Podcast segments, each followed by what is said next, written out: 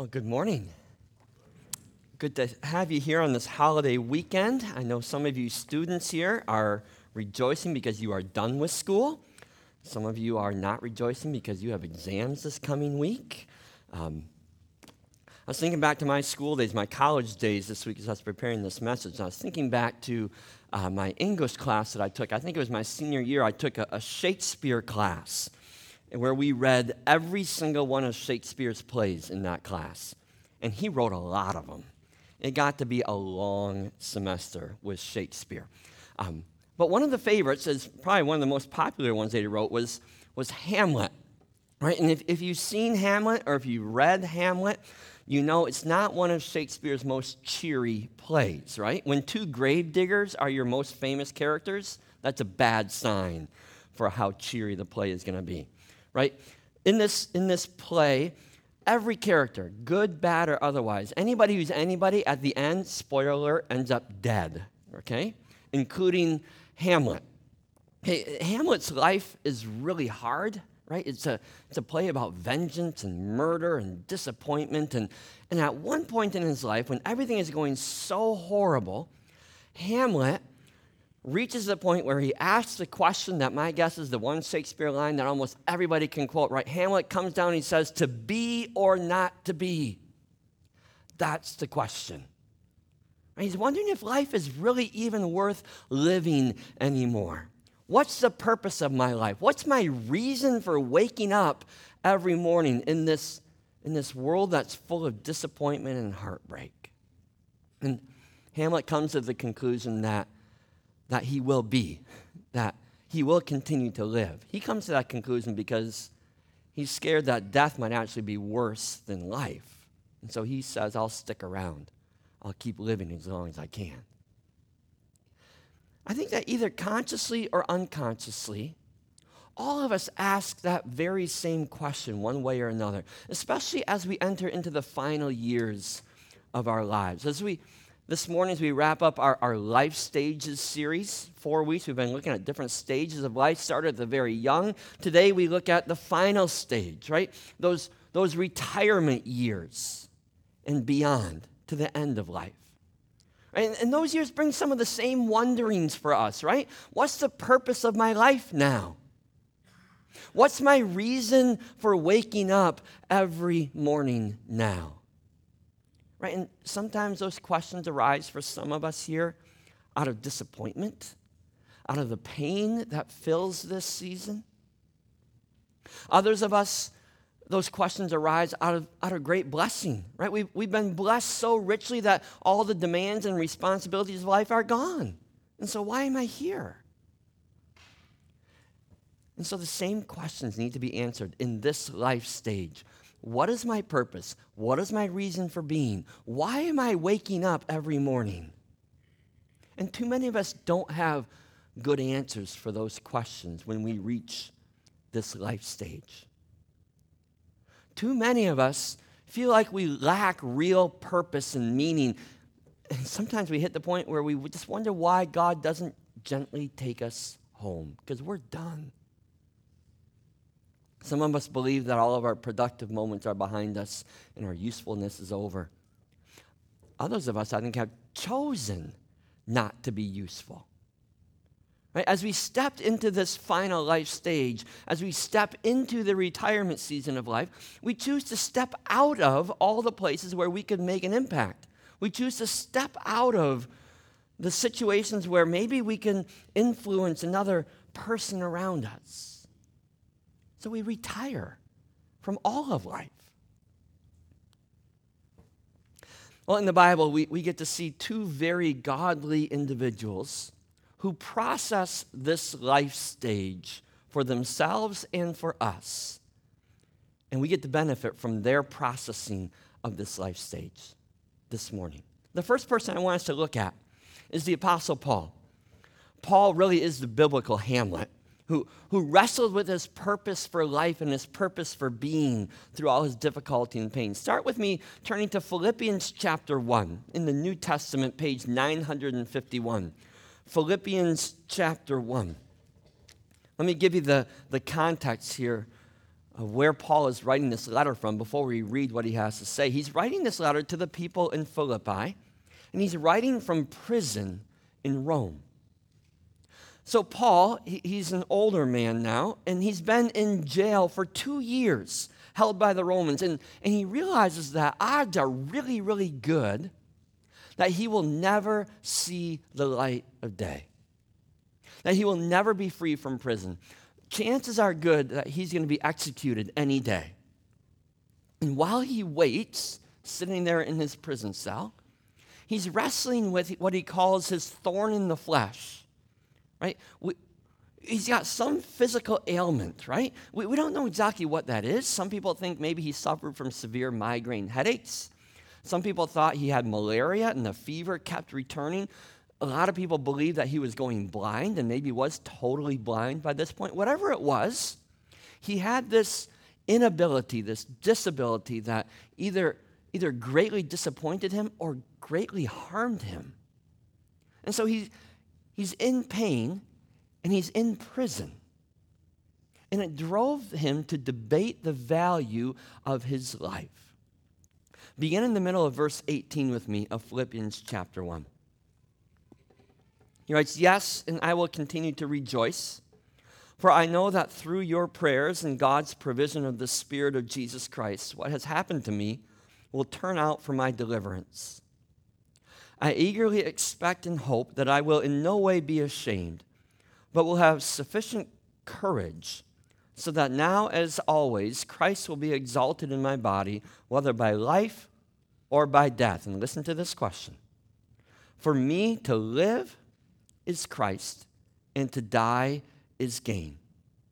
If I am to go on living in this body, it will mean fruitful labor for me. Yet what shall I choose? I do not know. I'm torn between the two. I desire to depart and be with Christ, which is better by far. But it is more necessary for you that I remain in the body. Convicted of this, I know that I will remain, and I will continue with all of you for your progress and joy in the faith so that through my being with you again, your boasting in Christ Jesus will abound on account of me. There's Paul asking to be or not to be. That's the question he, he's wrestling with. And like Hamlet, he chooses life. Paul knows that the choice is not his to make, that the decision is in God's hand. And in verse 25, he comes to the conclusion that yes, he will remain, but he chooses life for a very different reason than Hamlet does. Hamlet chose life because he was scared of what death was going to bring. Not Paul. He's not scared of death, he looks forward to being with Jesus. Instead, Paul chooses life because he's confident that God still has a purpose for him. God still has a plan designed for him. And as long as he has breath, he has a task to accomplish from God. See, he felt like quitting. He simply wanted to retire. That's what Paul desired retirement. He was ready to be done, but he couldn't stop because God still wanted to use him. So in verse 21, he recognizes that if he's going to continue to live, this will mean fruitful labor for me, he says. He recognizes that he can't retire. He can't imagine ever retiring from the work and the opportunities that God sets before him. To breathe is to serve God. To live is to have a kingdom purpose for him.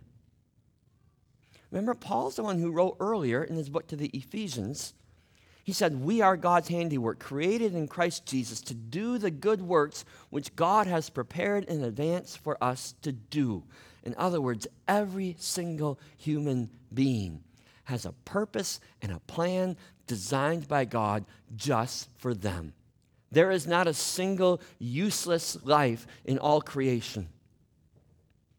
Okay, we, we may not be living out the purpose God has given us. Maybe we don't recognize it. Maybe we're rebelling against it. Maybe we're just choosing not to do it because we're busy doing other things other than what God asks us to do. But that doesn't mean our purpose isn't still there. It is. God has a life for you to influence, an opportunity for you to serve, a word of encouragement or a word of wisdom for you to speak, a story for you to tell, a young person for you to mentor, faithfulness for you to model to the people all around you. Those purposes never end. Paul proves this so well. So in verse 25, he is convicted. That's the word he uses convicted. He's convicted by that truth. And so he commits himself, sitting in prison, suffering in the body. He says, I'm going to keep doing the work God calls me to do. As long as I have breath to breathe, I am going to do it for your progress, for your joy in the faith. He's living for them. He's living for their faith journey. And as long as he has air to breathe, he's going to breathe it for God, for God's kingdom purposes. And that's exactly what he does. We get to listen in later on as he writes one of his final letters to his mentee, Timothy. Paul, at the very, very end of his life, he says, I have fought the good fight. I have finished the race. I have kept the faith. And now there is in store for me a crown of righteousness, which the, which the Lord, the righteous judge, will award to me on that day. And not only to me, but to all who have longed for his appearance. He finishes strong for the Lord right to the very end. And man, I sure hope that those are words that I can joyfully and boldly declare at the end of my life. I hope I can say, I fought the good fight, I finished the race, and I've kept the faith. I hope they're words that you can speak, that you can boldly declare. Not, yeah, I've coasted to the finish line, but I've fought the fight I've kept the faith. Because God has a kingdom purpose for you to the very end, especially at the end. So, Paul's message for all of us to hear this morning, but especially for those of us in our last stage of life, is every single one of us has a task to accomplish. Be faithful and carry it out to the very end. Okay? But long before the Apostle Paul, our New Testament hero, gave us this message, Israel's Old Testament hero, Moses, spoke into this life stage very powerfully as well. His message to us is that besides having this task to accomplish, which Paul tells us, all of us also have stories to remember and to tell. Take out your Bibles, turn with me to Deuteronomy chapter 4. Deuteronomy chapter 4, page 143, right towards the beginning of the Bible. In the, in the book of Deuteronomy, we get, to, we get to meet Moses in his final years. He lives to be 120. So I think he's probably got years above anybody here in this room when he's writing the book of Deuteronomy. He's still leading the nation of Israel, even at that ripe old age. Like Paul, he refused to retire from his kingdom tasks. But he recognizes that his life is coming to an end and he's getting ready to die. And part of that getting ready for him is making sure that the next generation coming after him would hear the stories of God's power and God's faithfulness and God's love and God's grace. And he challenges everyone in their final years of life to remember and tell their God stories. Really, th- this whole book of Deuteronomy, it's Moses' farewell speech. It's him telling the stories again for the next generation. And he challenges them with these words, starting at verse 9 of chapter 4 just 9 and 10 for now. He says, Only be careful and watch yourselves closely so that you do not forget the things your eyes have seen or let them fade from your heart as long as you live. Teach them to your children and to their children after them. Now, in these two verses, he gives two commands to us. They're pretty clear. First of all, he, he commands them, he commands us to always remember. Remember what God has done in our lives. Which sounds so simple. You're sitting here saying, yeah, okay, remember. Big deal. It is a big deal. Because it's our natural tendency to forget. Like the people of Israel, we forget how God's power and how God's grace and how His love is at work in our lives in big ways and small ways, of how He's cared for us throughout the years and years and decades, and, and how He's proved His love for us again and again. It gets swamped and forgotten and lost in the memory bank. And so, Moses knows that we need to consciously make an effort and make ways to remember the things that God has done. But he doesn't stop and just say, hey, everybody, remember what God has done. He says, there's another task for you. You first of all need to learn how to remember, and then you need to learn how to tell. Tell your children what you remember, tell your grandchildren what you remember. Tell your story to the people around you who will listen. He says, that's God's purpose and plan all along. God, God gathered the people of Israel together.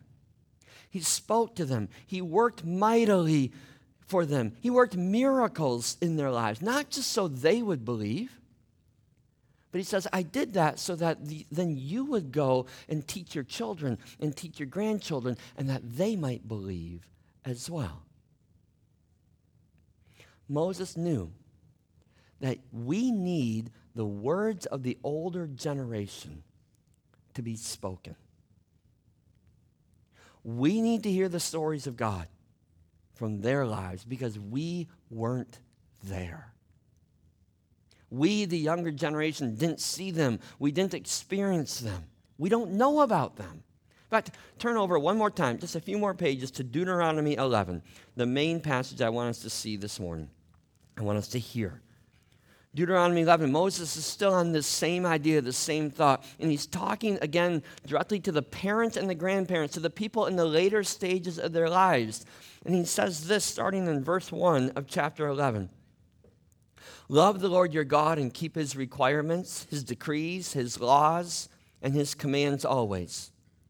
Remember today that your children were not the ones who saw and experienced the discipline of the Lord your God, his majesty, his mighty hand, his outstretched arm, the signs he performed and the things he did in the heart of Egypt, both to Pharaoh, the king of Egypt, and to his whole community. What he did to the Egyptian army, to its horses and chariots, how he overwhelmed them with the waters of the Red Sea as they were pursuing you, and how the Lord brought lasting ruin on them. It was not your children who saw what he did for you in the wilderness until you arrived at this place, and what he did to Dathan and Abiram, the sons of Eliab and the Reubenite, when the earth opened up its mouth right in the middle of all of Israel and swallowed them up with their households, their tents, and every living thing that belonged to them. But it was your own eyes that saw all these great things the Lord has done. Right? Think about it. The, the men and women of Moses' generation were eyewitnesses to some pretty amazing things, some pretty awesome works of God, right? They got to see the plagues ravage Egypt. They got to see the Red Sea part before them, walk through on dry ground, and then turn around and see the waters crash down over the Egyptian army, saving them and rescuing them. They got to see the manna fall down from the sky in the desert, the quail blowing in and landing for them to pick up and eat. They got to see how their shoes and their clothes didn't wear out for 40 years. They got to see water flow from a rock to provide for them when they were thirsty.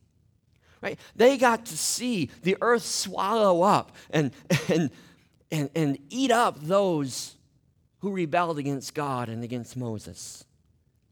Right? They, they felt the earthquake beneath their feet as they stood around Mount Sinai and they saw the clouds of God's presence and the lightning and they heard the thunder. They saw the presence of God on top of a mountain. But their children hadn't. And their grandchildren certainly hadn't.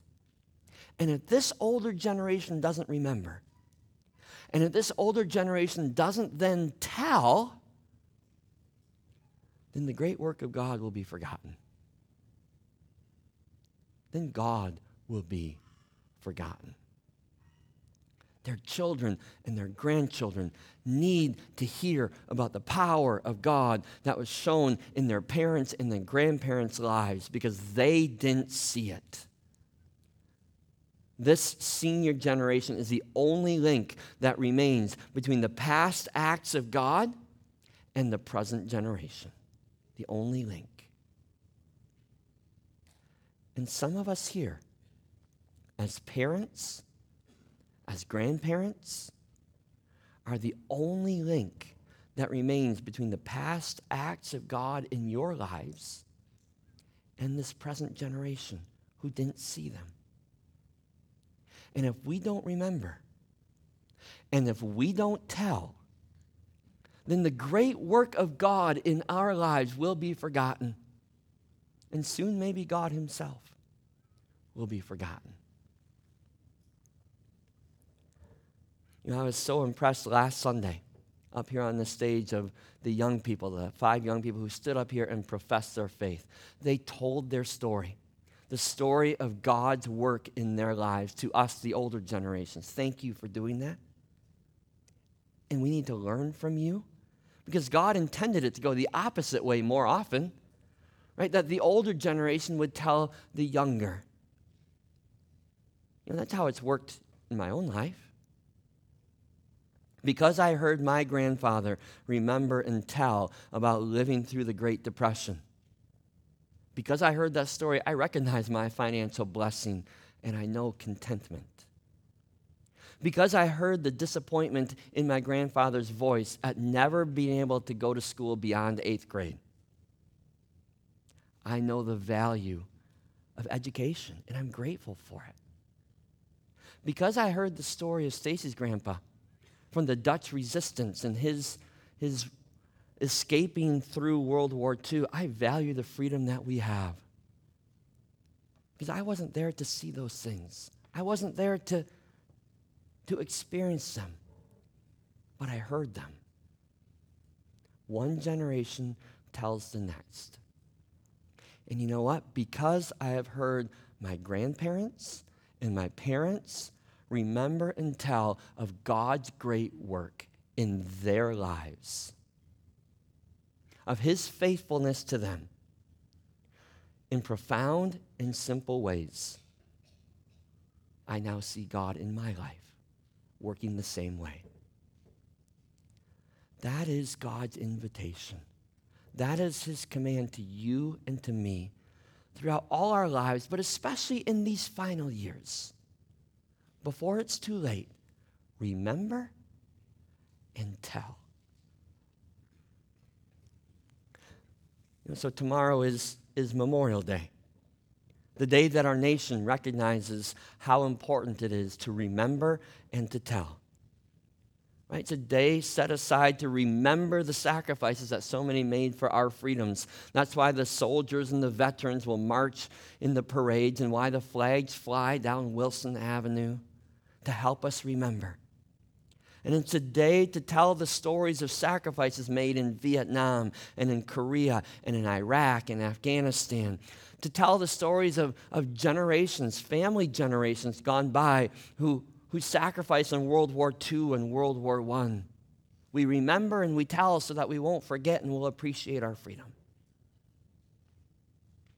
Now, as followers of Jesus Christ, how much more eager should we be to tell the stories of the ultimate sacrifice that Jesus made and the ultimate victory that is ours that he brought for us. And how much more eager, Shouldn't we be to tell our children and our grandchildren and our great grandchildren and anyone else who will listen to us the great things that God has done, that you have seen with your own eyes, that you have experienced in your own life? How much more eager shouldn't we be to remember and to tell?